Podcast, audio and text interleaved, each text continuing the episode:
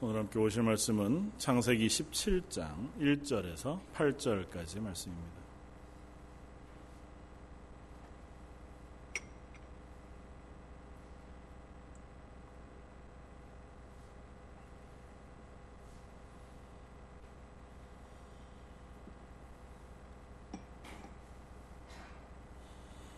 창세기 17장 1절에서 8절까지 저였으면 우리 한 목소리 같이 한번 천천히 봉독하겠습니다. 아브라함이 99세 때에 여호와께서 아브라함에게 나타나서 그에게 이르시되 나는 전능한 하나님이라 너는 내 앞에서 행하여 완전하라 내가 내 언약을 나와 너 사이에 두어 너를 크게 번성하게 하리라 하시니 아브라함이 엎드렸더니 하나님이 또 그에게 말씀하여 이르시되 보라 내 언약이 너와 함께 있으니 너는 여러 민족의 아버지가 될지라. 이제후로는 내 이름을 아브라함이라 하지 아니하고 아브라함이라 하리니 이는 내가 너를 여러 민족의 아버지가 되게 함이니라. 내가 너로 심히 번성하게 하리니 내가 내게서 민족들이 나게 하며 왕들이 내게로부터 나오리라. 내가 내 언약을 너와 너 및 내 대대 후손 사이에 세워서 영원한 언약을 삼고 너와 내 후손의 하나님이 되리라. 내가 너와 내 후손에게 내가 거류하는 이 땅 곧 가나안 온 땅을 주어 영원한 기업이 되게 하고 나는 그들의 하나님이 되리라. 아멘. 오늘 창세기 17장 어, 말씀 16장과 17장 전체 말씀을 함께 살펴보면서 내 앞에서 행하여 완전하라고 하는 제목으로 어, 함께 은혜를 나누고자 합니다. 음, 뭐 TV 드라마나 영화나 혹은 가요 어, 혹은 뭐 노래나 많은 어, 그 대중 문화 예술 매체의 가장 끊이지 않는 주제가 되는 것이 보통은 사랑 이야기인 것을 우리가 봅니다. 그래서 대부분은 비슷합니다. 그 내용들을 어, 두 줄로 요약하면 어, 누구하고 누구하고 되게 사랑했다더라. 그랬는데도 헤어졌다거나 아니면 되게 어려움이 있었으나 그런대로 잘 살았다. 뭐 옛날 동화는 대부분 그렇게 끝나잖아요. 그 후로 그들은 오랫동안 잘 살았습니다. 뭐 이렇게 됐든지 둘이 결혼해서 행복한 가정을 이루었습니다. 보통은 이렇게 끝이 납니다. 어, 대부분 이야기들은 다 그렇잖아요. 만나게 되고 어, 중간에 우여곡절이 있지만 어, 결국은 사랑하게 되든지 아니면 헤어지게 되든지. 그러니까 문제는 그 중간의 우여곡절 혹은 여러 가지 사건 혹은 그런 와중에 생겨나는 갈등 아니면 그럼에도 불구하고 그들을 사이를 연결하고 있는 수많은 어떤 이야기들 그것들이 아마 어, 많은 사람들의 마음을 끌게 되는 것일 것이고 또 그것들이 이야기거리가 되고 노래의 소재가 되어지는 것 같습니다. 아브라함 이야기도 비슷합니다. 뭐 아브라함 이야기뿐만 아니라 하나님이 우리를 향하여 하시는 사랑의 이야기도 아니면 우리와 함께 우리를 하나님의 사랑으로 만들어 가시는 이야기도 어, 한 줄로 요약하면 간단합니다. 하나님이 우리를 사랑하셔서 끝까지 우리를 사랑해 주셨다. 뭐 그렇게 얘기하면 보통은 끝이 납니다. 중간에 우여곡절이 있죠. 낙심하기도 하고 넘어지기도 하고 또 어긋나가기도 하고 제 길로 가기도 하지만 그런 우리를 하나님께서 내버려 두시지 않고 때로는 혼내시고 때로는 복 주시고 때로는 인도해 주시고 또 친밀히 말씀하시고 위로하시고 격려하셔서 결국 하나님이 기뻐하시는 자리까지 인도해 가신다 하는 사실을 우리는 어, 확인하게 됩니다. 어, 창세기 17장 말씀도 그렇게 읽을 수 있습니다. 창세기 17장 1절은 이렇게 씁니다. 아브라함이 99세 때에 여호와께서 아브라함에게 나타나사 그에게 이르시되 나는 전능한 하나님이라 너는 내 앞에서 행하여 완전하라. 아, 하나님이 사람에게 이렇게 요구하신 적이 별로 없습니다. 너는 내 앞에서 행하여 완전하라. 완전하라고 하는 표현을 쓰시는 예가 거의 없는데 직접 아브라함에게 나타나셔서 너는 내 앞에서 행하여 완전하라. 그렇게 명령하십니다. 그리고 17장 마지막 절은 이렇게 끝납니다. 26절로 그날에 아브라함과 그 아들 이스마엘이 할례를 받았고 그 집의 모든 남자 곧 집에서 태어난 자와 돈으로 이방 사람에게 사온 자가 다 그와 함께 할례를 받았더라. 어, 하나님께서 아브라함에게 언약하시면서 요구하십니다. 너는 나, 나, 나와 언약하여 그 언약한 것 앞에서 완전하게 행하라. 1절 말씀은 내 앞에 행하여 완전하라지만 그 뒤에 연결되어져서 2절을 이렇게 쓰거든요. 내가 내 언약을 나와 너 사이에 두어 너를 크게 번성하게 하리라. 그러니까 넌 내 앞에서 행하여 완전하게 행하라. 말씀하시고 그 완전하게 행하는 것이 무엇이냐고 하는 것에 대한 이야기를 그 뒤에 말씀하십니다. 내가 너와 언약할 것인데 그 언약을 지켜 행하라고 하는 것입니다. 그리고 그 언약은 뒤이어 9절 어, 이하에 이렇게 설명합니다. 하나님이 또 아브라함에게 이르시되 그런즉 너는 내 언약을 지키고 내 후손도 대대로 지키라. 그 언약이 뭐냐 하면 너희 중 남자는 다 할례를 받으라. 이것이 나와 너희와 너희 후손 사이에 지킬 내 언약이니라. 그러니까 하나님은 아브라함에게 단순하게 얘기하면 압축시켜서 내 앞에서 행하여 완전하라. 그 완전히 행하는 건 뭐냐 하면 내가 너와 약속한 이 언약을 지켜 행해라. 그리고 이 언약은 다름이 아니라 너와 너의 후손과 내 속에 있는 속한 모든 이들이 다 할례를 행하는 것이다. 그러니까 너희가 할례를 행함으로 나의 언약 지키는 그 언약의 삶을 살아가기를 바란다고 하는 하나님의 명령이었고 이 17장 마지막은 아브라함과 이삭 아, 아브라함과 이스마엘과 그 가정 속에 있는 모든 남자들 심지어 사서 데리고 온 종들까지 다 할례를 행했더라고 하는 것으로 끝이 납니다. 그러니까 아브라함이 하나님의 말씀을 듣고 하나님의 언약하라고 명령하신 그 명령을 지켜 그 할례를 행한 것으로 17장 말씀을 끝이 납니다. 하나님은 아브라함에게 말씀하시고 아브라함은 그 말씀을 듣습니다. 그리고 그 말씀에서 요구하는 바 원하는 바대로 아브라함이 행합니다. 아브라함이 아브라함이 하나님 앞에서 명령 받고 언약한 것들을 행함으로 하나님께서 그를 기뻐하신다고 하는 것입니다. 그런데 모든 이야기가 그렇듯이 그 중간에 여러 우여곡절이 있습니다.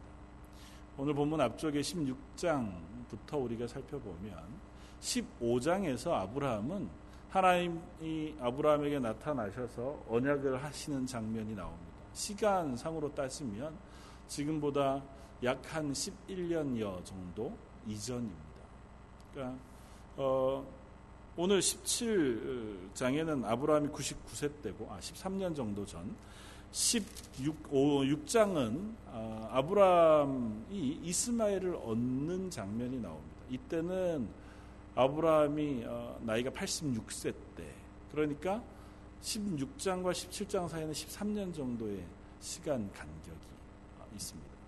그리고 15장에서 하나님께서 아브라함과 언약하시면서 우리가 지난주에 살펴본 것처럼 아브라함으로 하여금 어, 재물을 하나님께 바치게 하시고 또 하나님 언약하신 그 사실을 아브라함이 믿으니 그를 의로 여기셨다.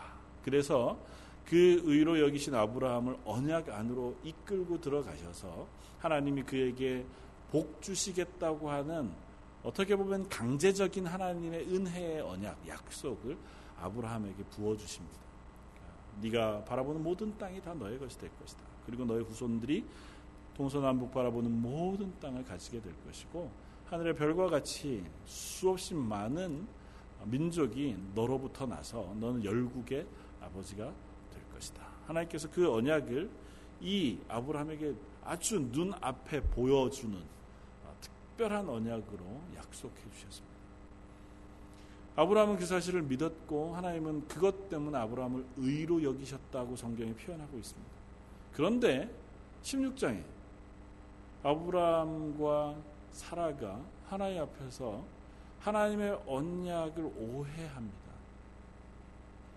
16장 1절에 이렇게 씁니다. 아브라함의 아내 사례는 출산하지 못하였고 그에게 한 여종이 있으니 애굽 사람이요 이름은 하갈이라 사례가 아브라함에게 이르되 여호와께서 내 출산을 허락하지 아니하셨으니 원하건대 내 여종에게 들어가라 내가 혹 그로 말미암아 자녀를 얻을까 하노라 하매 아브라함이 사례의 말을 들으니라 하나님께서 분명히 어, 아브라함에게 큰 열국의 아버지가 되겠다고 하는 언약을 하셨습니다. 아브라함은 그 사실을 믿었고 그 믿음으로 인하여 하나님께서 그를 의로 여기셨습니다.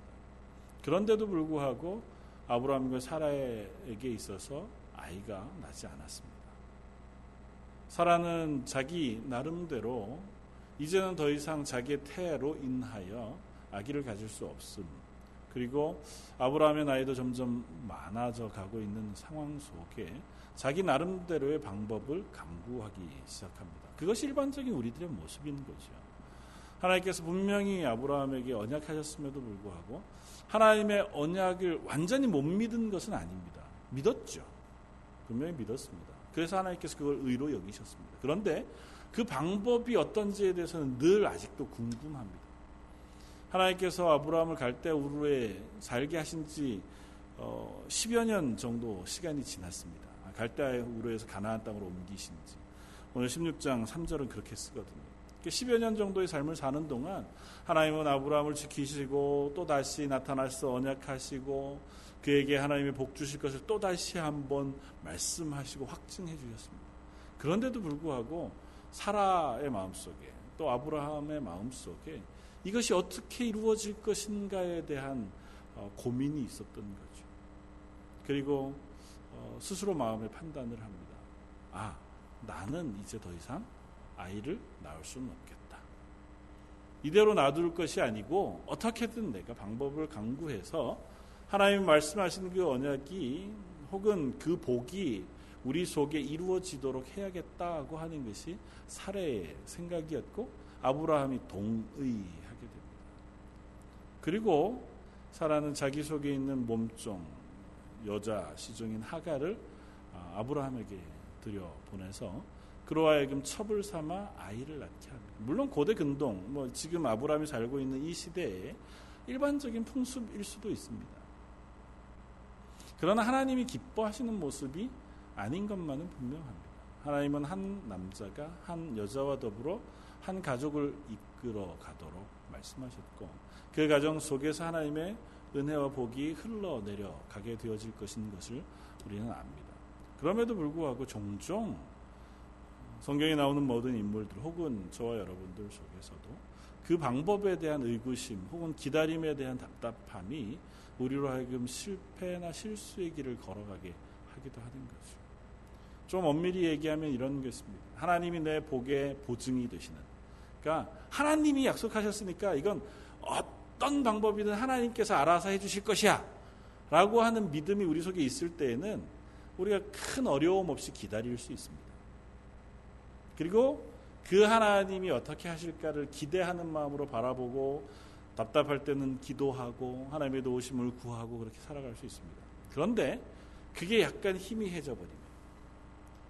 하나님의 방법 하나님께서 하시겠다고 하는 것 어, 그게 뭐지?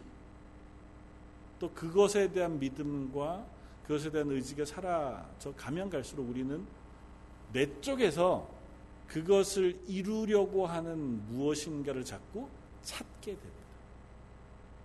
아, 이 방법을 통해서일 거야. 내가 이렇게 노력하면 이런 과정을 통해서 나에게 복이 주어지거나 이 고비를 넘어가게 하시거나 아니면 이런 것들을 통해서 내가 더 좋은 길을 갈 수 있게 되어질 거야 라고 하는 쪽으로 자꾸 시선이 가게 되는 거죠. 점점 점점 하나님이 어떻게 하실까에 대한 기대가 사라져 갑니다. 시간은 이미 많이 흘렀죠. 아브라함으로 따지면 11년, 12년, 뭐 이제는 아브라함이 할례를 행하고 하나님 앞에서 어, 이삭의 언약을 받기까지는 24년여간의 시간이 흘러갑니다. 나이는 정말 많이 들었고 도저히 어떤 방식으로도 이 일이 해결될 것 같아 보이지 않는 그 시간을 살아가면서 사라는 자기 나름대로의 방법을 간구하게 된 거죠.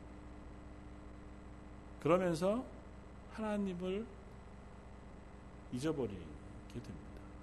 이 방법 속에 하나님이 과연 어, 이 방법을 통해서 하나님의 언약을 이루어 주실 것이냐고 묻는 질문을 아브라함도 사라도 하지 않습니다.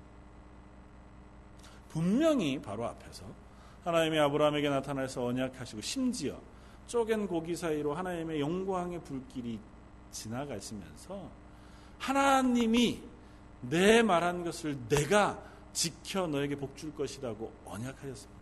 그러니까 하나님께서 좀 가난하게 얘기하면 내 이름을 걸고 아니면 내 목숨을 걸고 내가 이 복 주기로 한 약속을 지키마 이렇게 하나님께서 언약해 주신 거거든요.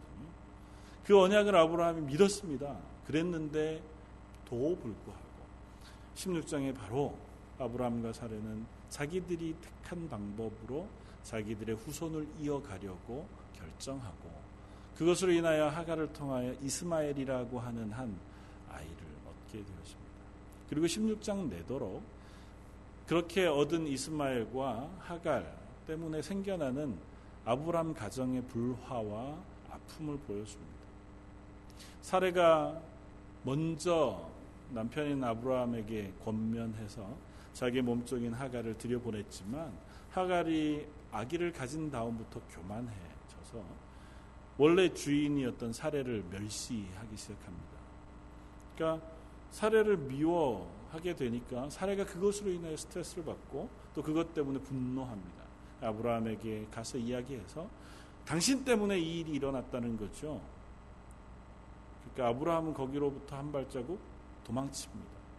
어, 어차피 당신 종 아니냐. 당신 마음대로 해라.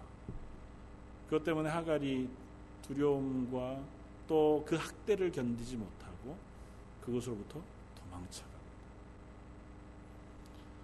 그러니까 한 가정 안에서 하나님의 은혜와 복이 그 아브라함의 가정 가운데 부어지고 있음에도 불구하고 중간에 한 번 그들이 하나님의 뜻을 온전히 깨닫지 못하고 오해하고 자기의 방법대로 일을 추진하게 되어지다가 인간적인 어려움에 봉착하게 되어지는 거죠.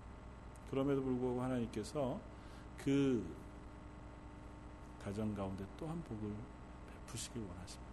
도망쳐 술 샘가에 가 있는 하갈에게 하나님께서 나타나십니다.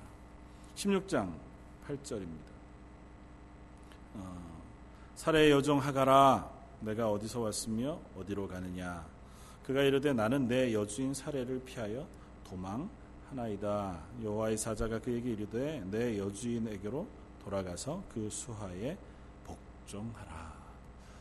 어, 여호와의 사자가 학대를 피해서 도망쳐 이 술길 샘 곁에라고 하는 이 지명은 지금 아브라함이 살고 있는 지역에서 하갈이 자기가 살던 원래 고향이 애굽이자 이집트잖아요. 그 길로 내려가는 길목쯤에 있는 거. 그러니까 지금 자기 고향으로 도망가고 있는 거죠. 어, 광야길을 혼자서 임신한 몸을 이끌고 그저 고향을 찾아서 도망가고 있는 그에게 하나님의 사자가 나타납니다. 그리고 묻습니다. 그의 원 네가 있어야 할 자리 혹은 어, 너의 상태를 먼저 불러서 얘기합니다. 사례의 여종 하가라. 하갈은 사라의 여종입니다. 사례라고 하는 이 아브라함의 아내의 여종입니다. 그에게 묻습니다. 내가 어디서 왔으며 어디로 가느냐. 어쩌면 우리 인생을 향하신 하나님의 질문과도 비슷해 보입니다. 우리는 어, 어떤 의미에서는 이 세상 가운데 어, 살아가는 동안 늘 아브라함의 자리에 서 있기보다는 아브라함 옆에 있는 사람들의 자리에 서 있기가 쉽습니다. 그런 성경 인물 가운데 구원의 계보 가운데 서 있는 수많은 믿음의 사람들 그 자리에 우리가 서 있기보다는 그 옆에 있는 사람들의 자리에 서 있기가 훨씬 더 쉽지요. 그러니까 어떻게 보면 우리는 하갈과 같은 자리에도 있을지 모릅니다. 하나님 우리가 스스로의 삶 가운데 괴로워할 때거나 아니면 하나님의 말씀을 어긋나 혹은 내 욕심대로 살아가다가 어, 어느 고난의 지점에 있을 때 우리를 찾아오시면 이렇게 물으실 겁니다. 야, 너 지금 어디서 와서 어디로 가느냐? 우리를 향하신 하나님의 질문에 우리가 한번 묵상해 볼 필요가 있습니다. 하갈은 솔직하게 대답합니다. 나는 내 여주인 사례를 피하여 도망하고 있습니다. 압니다. 나는 여주인 사례의 종인 것을 압니다. 그런데 제가 그 여주인을 피해서 도망가는 중입니다. 내가 할 수 있는 것 이것밖에 없어서 내가 그저 내 목숨 하나 살기 위해서 아니면 고난을 피하기 위해서 이 삶을 살아가려고 합니다. 여호와의 사자가 그에게 말합니다. 아니다. 너 내 여주인에게로 돌아가라. 그리고 내 본분인 그 여주인의 말에 그, 복, 그 수하에 복종하라고 말해줍니다. 그리고 덧붙여서 10절 이하에 여호와의 사자가 이 하갈에게 복을 빌어줍니다. 여호와의 사자가 또 그에게 이르되 내가 내 씨를 크게 번성하여 그 수가 많아 셀 수 없게 하리라. 여호와의 사자가 또 그에게 이르되 내가 임신하였은즉 아들을 낳으리니 그 이름을 이스마엘이라 하라. 이는 여호와께서 내 고통을 들으셨습니다. 하나님께서 하갈과 그 태중에 있는 이스마엘을 향하여 복을 빌어주시고 그의 고통을 들어주셨다고 말씀합니다. 하갈과 이스마엘은 하나님 앞에서 약속의 자녀들도 아니고요. 또 앞으로도 약속의 자녀인 이삭과 떨어져서 반대편에 살아가게 되어질 사람들입니다. 뭐 지금까지의 역사적인 정황을 우리가 빌어서 보면 지금까지도 이스라엘과 적대적으로 싸우고 있는 아랍 족속들이 이스마엘의 후손들입니다. 그러니까 이슬람으로 어, 지금 말씀 말하고 있는 그 중동에 있는 수많은 아랍 족속들 대부분 그 사람들이 이스마엘의 후손들입니다. 그러니까 지금도 이삭과 이스마엘 사이에는 그만한 반목과 아픔이 있는 거죠. 그럼에도 불구하고 하나님께서 하갈과 이스라, 이스마엘을 어, 향해서 외면하지 않습니다. 그 고통을 하나님께서 기억하시고 그들의 고통을 들어주신다는 거죠. 하갈이 그래서 하나님 앞에 그렇게 고백합니다. 13절 하갈이 자기에게 이르신 여호와의 이름을 나를 살피시는 하나님이라고 부릅니다. 이는 내가 어떻게 여기서 나를 살피시는 하나님을 배웠는고 하미라. 그래서 그 샘 이름을 부엘라 헤로이라 불렀다. 그렇게. 그러니까 하갈과 같은 이 여종 그리고 그 태중에 어떻게 보면 사라와 아브라함 그들의 실패 실수를 통해서 태어나게 되어질 이스마엘이라고 하는 그 아들조차도 하나님께서 긍휼히 여기시고 그들의 고통도 귀담아 들으시는 하나님이신 것을 본문을 통해서 확인시켜 줍니다. 하나님께서 그들의 고통을 들으셨는데 그들의 고통을 들으신 하나님께서 그들을 의도적으로 하나님의 복 가운데서 밀어내셔서 지금까지 하나님 모르는 민족으로 만들어 놓기 위해서 하나님께서 그들을 밀어내셨는데 그렇지 않을 겁니다. 역사 속에 그들이 하나님의 말씀을 부인하고 뭐 이슬람이라고 하는 그 종교가 생겨난 것이 이미 AD 뭐 4, 500년 정도쯤 그 이후에 되어진 일이니까 기독교에 반대해서 그들이 이슬람이라고 하는 종교를 만들어낼 때 거기에 복종하고 혹은 거기에 귀의해서 지금도 여전히 하나님의 은혜 가운데 멀어져 있는 민족이기는 하지만 그들 역시 하나님으로부터 동일한 기회와 동일한 은혜를 받을 수 있었던 사람이었다고 하는 사실을 성경은 이야기합니다. 물론 이스라엘도 하나님 앞에서 끊임, 끊임없이 범죄했죠. 이스라엘이나 이스마엘의 후손들이나 하나님 앞에서 똑같이 사랑받을 만한 자격이 없는 사람들이지만 하나님께서 그럼에도 불구하고 이스라엘을 은혜 베푸셔서 지금껏까지 지켜주고 계셨던 것이고 돌이켜 얘기하면 이 세상의 모든 사람들이 하나님의 은혜를 떠나가서 자기 마음대로 살아가고 자기의 죄 욕심을 따라 살아가는 중에서 저와 여러분들을 똑같은 자리에 있던 저와 여러분들을 끄집어 내어 예수 그리스도의 보혈의 피를 부어 하나님의 자녀 삼아 주셨다고 하는 사실 때문에 우리가 하나님의 자녀 되었다는 거예요. 사실은 성경을 통해서 우리가 확인하는 바는 그것입니다.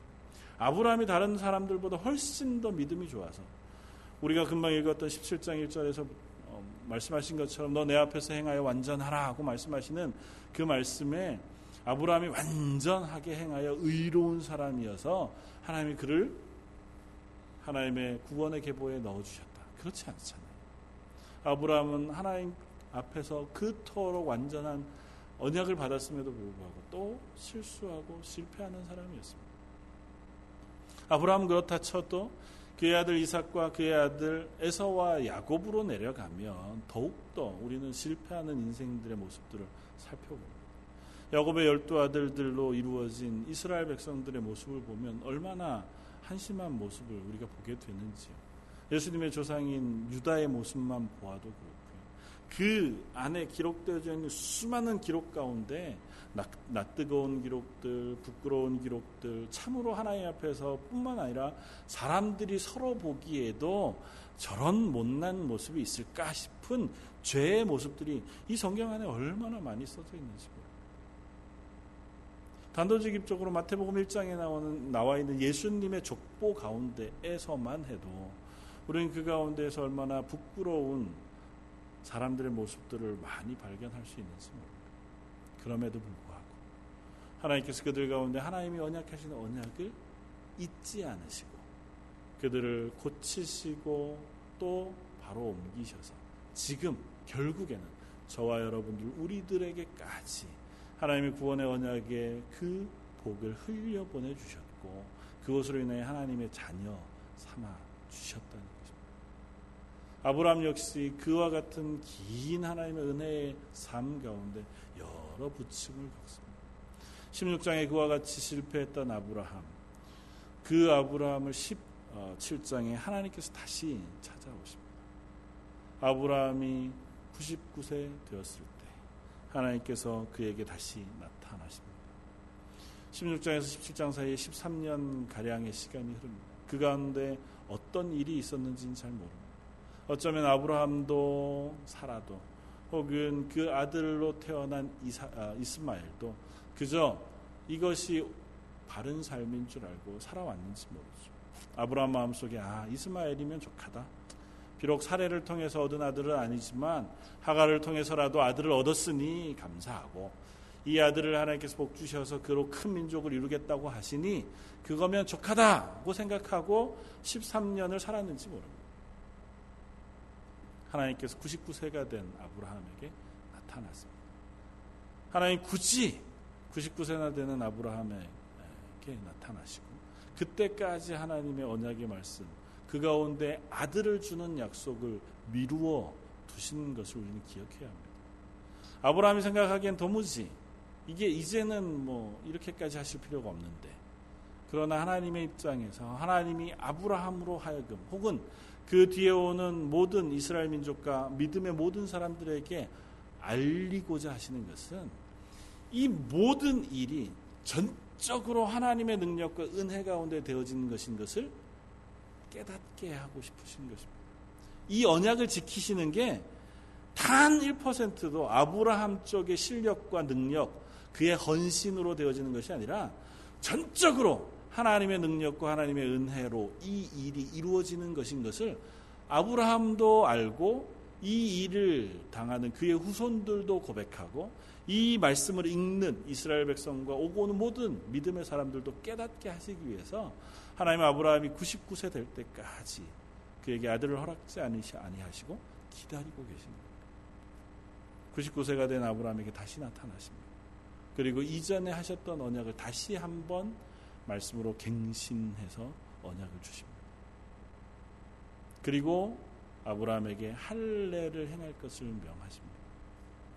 할례라고 하는 것은 그 몸에 칼을 대어 하나님이 나와 언약하신 것 그것을 내가 믿습니다. 그 언약을 내가 신뢰하며 붙잡겠습니다고 하는 고백을 우리의 몸 가운데 하는 거잖아요. 하나님께서 그것을 내가 내 몸에 할례를 행함으로 네 믿음의 고백을 하라고 말씀하십니다. 오늘 본문 그 뒤에 구절에 하나님이 또 아브라함에게 이르시되 그런즉 너는 내 언약을 지키고 내 후손도 대대로 지키라고 말씀하시고 그 언약이 뭐냐 너희 중 남자는 다 할례를 받으라 이것이 너와 너희와 너희 후손 사이에 지킬 내 언약이니라고 말씀하시고 이 할례를 행하는 것 그것만이 끝이 아닌 것을 그 다음 말씀에 해주세요. 11절 너희는 표피를 배워라. 이것이 너와 나와 너희 사이에 언약의 표징인이라고 말씀하세요. 그러니까 할례를 행하는 것 이게 언약을 행하는 전부가 아니라 이 할례를 행하는 게 나와 너 사이의 언약의 표징, 증거가 될 것이다. 표적이 될 것이라고 말씀하세요. 그러니까 너 그걸 볼 때마다 네가 그걸 행할 때마다 아, 하나님이 나에게 이와 같은 언약을 하셨구나. 이 언약을 지키신다고 약속하셨구나라고 하는 것을 그걸 보고 알고 믿으라는 겁니다. 아브라함에게 이미 한 차례 쪼갠 고기 사이로 하나님께서 지나가시면서 그에게 언약을 확증시켜 주셨던 하나님께서 다시 한번 그의 몸 가운데 할례를 행하게 하심으로 그 생명의 근원에 칼을 대게 하심으로 하나님께서 이 모든 것을 이루시는 것이 하나님의 능력이고 하나님의 은혜인 것을 스스로 확인할 수 있는 장치를 이스라엘 백성들 아브라함과 그의 모든 후손들에게 하게 하신다는 것. 그리고 비로소 아브라함에게 말씀하십니다. 아브라함의 이름을 바꾸시고 아내 사례의 이름을 사라로 바꾸신 후에 내년 이맘때에 하나님께서 그 사례를 통하여 아들을 낳게 하실 것이다. 약속해 주십니다. 오늘 본문 뒤에 15절 하나님이 또 아브라함에게 이르시되 내 아내 사례는 이름을 사례라 하지 말고 사라라 하라. 내가 그에게 복을 주어 그가 내게 아들을 낳아 주게 하며 내가 그에게 복을 주어 그를 여러 민족의 어머니가 되게 하리니 여 민족의 여러 왕이 그에게서 나리라. 아브라함의 이름을 아브라함으로 바꾼 것은 여러 민족의 아버지, 열국의 아버지라고 하는 이름을 그에게 주심으로 하나님께서 언약하신 것을 그 이름 가운데 확인하게 하셨습니다. 사례의 이름을 사라로 바꾼 것도 똑같습니다.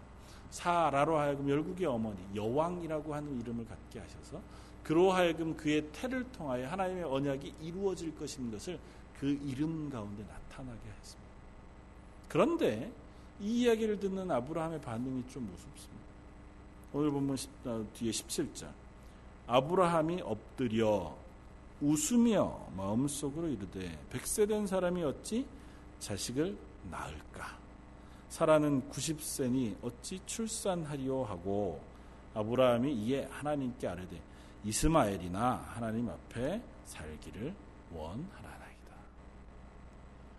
여전히 아브라함은 어, 내 생각에 뭐 하나님 말씀하시니까 뭐 듣기는 하겠는데 그게 뭐 되기는 하겠습니까? 거나 아니면 굳이 그러실 필요가 있습니까? 말씀은 감사한데 그냥 이스마엘이나 잘 살아갔으면 좋겠습니다. 고 하는 대답을 합니다. 그러면서 표현한 표현이 우습, 어, 재밌습니다. 아브라함이 웃었다고 표현합니다. 하나님께서 아브라함에게 나타나셨을 때 아브라함은 하나님 앞에 엎드립니다. 오늘 우리가 읽었던 3절 하나님께서 아브라함에게 나타나서 말씀해 나는 전능한 여호와라 그렇게 말씀하시고 아브라함에게 언약을 두리라고 말씀하셨을 때 아브라함은 3절에 아브라함이 엎드렸더니 하나님이 또 그에게 말씀하셨다 엎드린다는 행위는 전적인 순종 그리고 하나님 말에 복종 경외를 표현하는 아마 어, 표현이고 아브라함의 자세일 겁니다.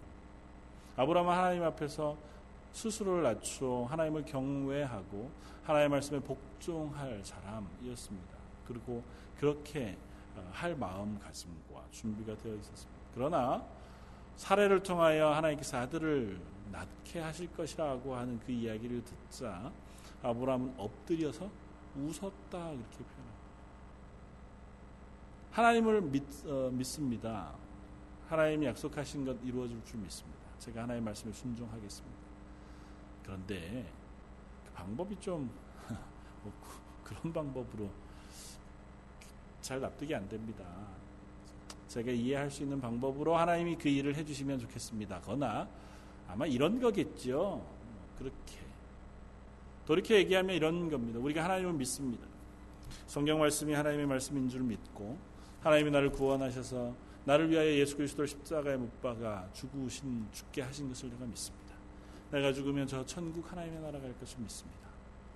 그 하나님이 지금 나의 삶 가운데 때로는 고난을 통과해서라도 하나님의 은혜를 경험하는 삶으로 나를 인도해 가실 것이다 하고 말씀하시면 하나님 왜 굳이 그렇게 하나님 지금 내 기도를 안 들으시는 거죠. 하나님이 하시는 방법에 대해서는 우리가 의문을 갖는 거죠. 하나님은 내가 믿겠습니다 하고 고백하지만 하나님의 행하시는 방법에 대해서는 때로는 아브라함과 같이 온전하게 다 우리가 순종하거나 신뢰하지 못하는 그런 연약한 사람들의 모습을 오늘 아브라함의 모습을 통해서 보여주는 거예요. 우리 종종 그렇습니다. 우리 말씀을 읽고 말씀을 설명할 때 얼마든지 우리 믿음의 고백들을 할 수 있습니다. 그리고 그 말씀대로 하나님께서 역사 속에 어떻게 행하셨는지를 설명할 수 있습니다. 성경의 위인들이 어떻게 믿음으로 살았는지 우리가 자녀들에게 말할 수 있습니다. 그런데 정작 내 인생 가운데 지금 현재 지금 이 순간에도 그 언약의 하나님 전능하신 하나님께서 나와 동행하시고 내 인생을 붙잡고 하나님 나라 갈 때까지 이끌어 가신다고 하는 믿음의 고백을 삶으로 살아내는 데는 우리가 자주 실패합니다. 아마 그것이 우리가 마지막 아브라함이 그럼에도 불구하고 하나님 말씀대로 온 집안 그 식솔들뿐만 아니라 모든 종들까지 할례를 행함으로 하나님 말씀에 순종하는 자리까지 가는 그 결론에 이르기까지 있는 부침 중의 하나겠죠. 저 여러분들도 하나님 나라 갈 때까지 결국은 믿음을 지켜갈 겁니다. 하나님의 은혜를 사모하고 때로는 낙심했다가도 일어서서 하나님의 교회의 일원으로 하나님을 기뻐하는 사람으로 서기를 기뻐할 테고 또 하나님 나라를 사모하며 천국의 그 놀라운 소망을 품고 살아갈 겁니다. 그러나 우리 인생 가운데 때로는 우리가 아브라함처럼 믿음의 담대한 가운데에서도 믿음으로 살아갈 수 있는가 하면 또 때로는 하나님 말씀하시고 또 하나님께서 약속하신 그 방법을 들으면서 아니면 우리 삶 속에서 그런 것들을 만나면서 피식 웃고 하나님 뭐 그렇게 하시길까 그런 의문과 혹은 실패나 혹은 연약한 삶의 모습을 지나가게도 되어질 줄 믿습니다. 저 여러분들이 어디 자리에 있든지 기억할 것은 그 모든 순간에 하나님은 아브라함을 놓지 않으셨다는 것이고 그 하나님께서 저와 여러분의 하나님이 되셔서 우리의 삶도 놓지 않으시고 하나님 나라까지 인도해 가실 것이다 고 하는 믿음을 우리가 놓치지 않기를 바랍니다. 그리고 그 믿음이 아 그러면 그냥 뭐 좀 나태해지는 쪽으로 우리를 이끌어가는 것이 아니라 그렇다면 내가 하나님을 더 사모하고 하나님의 말씀에 더 순종하고 하나님의 뜻이 무엇인지 알기 위해서 용기를 내고 힘을 내어가는 쪽으로 우리의 삶을 인도해가고 바 꾸어 갈 수 있는 저와 여러분들이길 원합니다. 아브라함이 자기의 발걸음을 점점 하나님을 신뢰하는 그 길을 향해서 걸어갔던 것처럼 하나님 말씀하신 것이라면 그 종들을 할례하고 온 식구들이 다 하나님 앞에 할례를 행하고 언약을 지키는 자리까지 나아가 백세나 된 아들 이삭을 하나님께서 주셨을 때에 그 이삭을 통해서 기뻐하고 감사하다가도 하나님 말씀하시니 이 이삭을 번제로 드리기로 작정하기까지 그가 믿음의 삶을 살아가게 되어진 것을 봅니다. 왜 고통스럽지 않고 왜 어렵지 않았겠습니까? 많은 그래도 아브라함은 그 길을 향해서 그 신실한 삶을 살아내 가고 있었고 그 삶을 살아내는 순간순간마다 하나님께서 아브라함을 찾아오셔서 격려하시고 또 말씀하시고 때로는 그로 하여금 그 말씀을 믿고 나아갈 수 있도록 언약해 주신 것입니다. 심지어 그의 몸에 할례를 행하게 하셔서라도 하나님께서 그가 하나님의 언약의 백성인 것을 깨닫게 하셨던 것처럼 저 여러분들의 삶도 순간순간 하나님의 은혜를 경험하고 또 하나님 앞에 기도하고 하나님이 나와 함께 하시다는 사실을 확인하면서 이 땅 가운데 하나님 앞에서의 신뢰를 놓치지 않고 믿음으로 삶으로 하나님 앞에 살아낼 수 있는 저와 여러분들의 삶이 되, 시기를 주님의 이름으로 축원을 드립니다. 한번 같이 기도하겠습니다.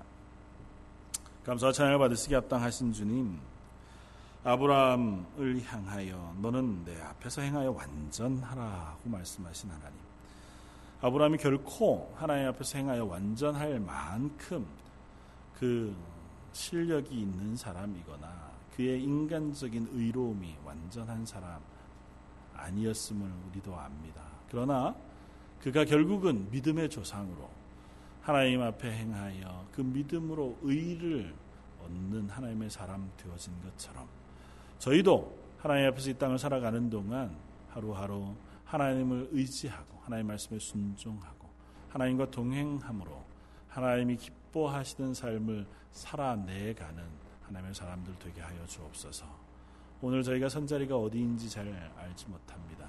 때로는 낙심하기도 하고, 때로는 넘어지기도 하고, 또 때로는 우리 마음속에 의심과 불안이 있을지라도 우리 곁에 함께 하시는 하나님을 의지하고 이 길을 담대하게 걸어가 하나님의 기뻐하시는 자리에 설 수 있는 우리 런던 제일 장로교 모든 성도들 되게 하여 주옵소서. 모든 말씀 예수님 이름으로 기도드립니다.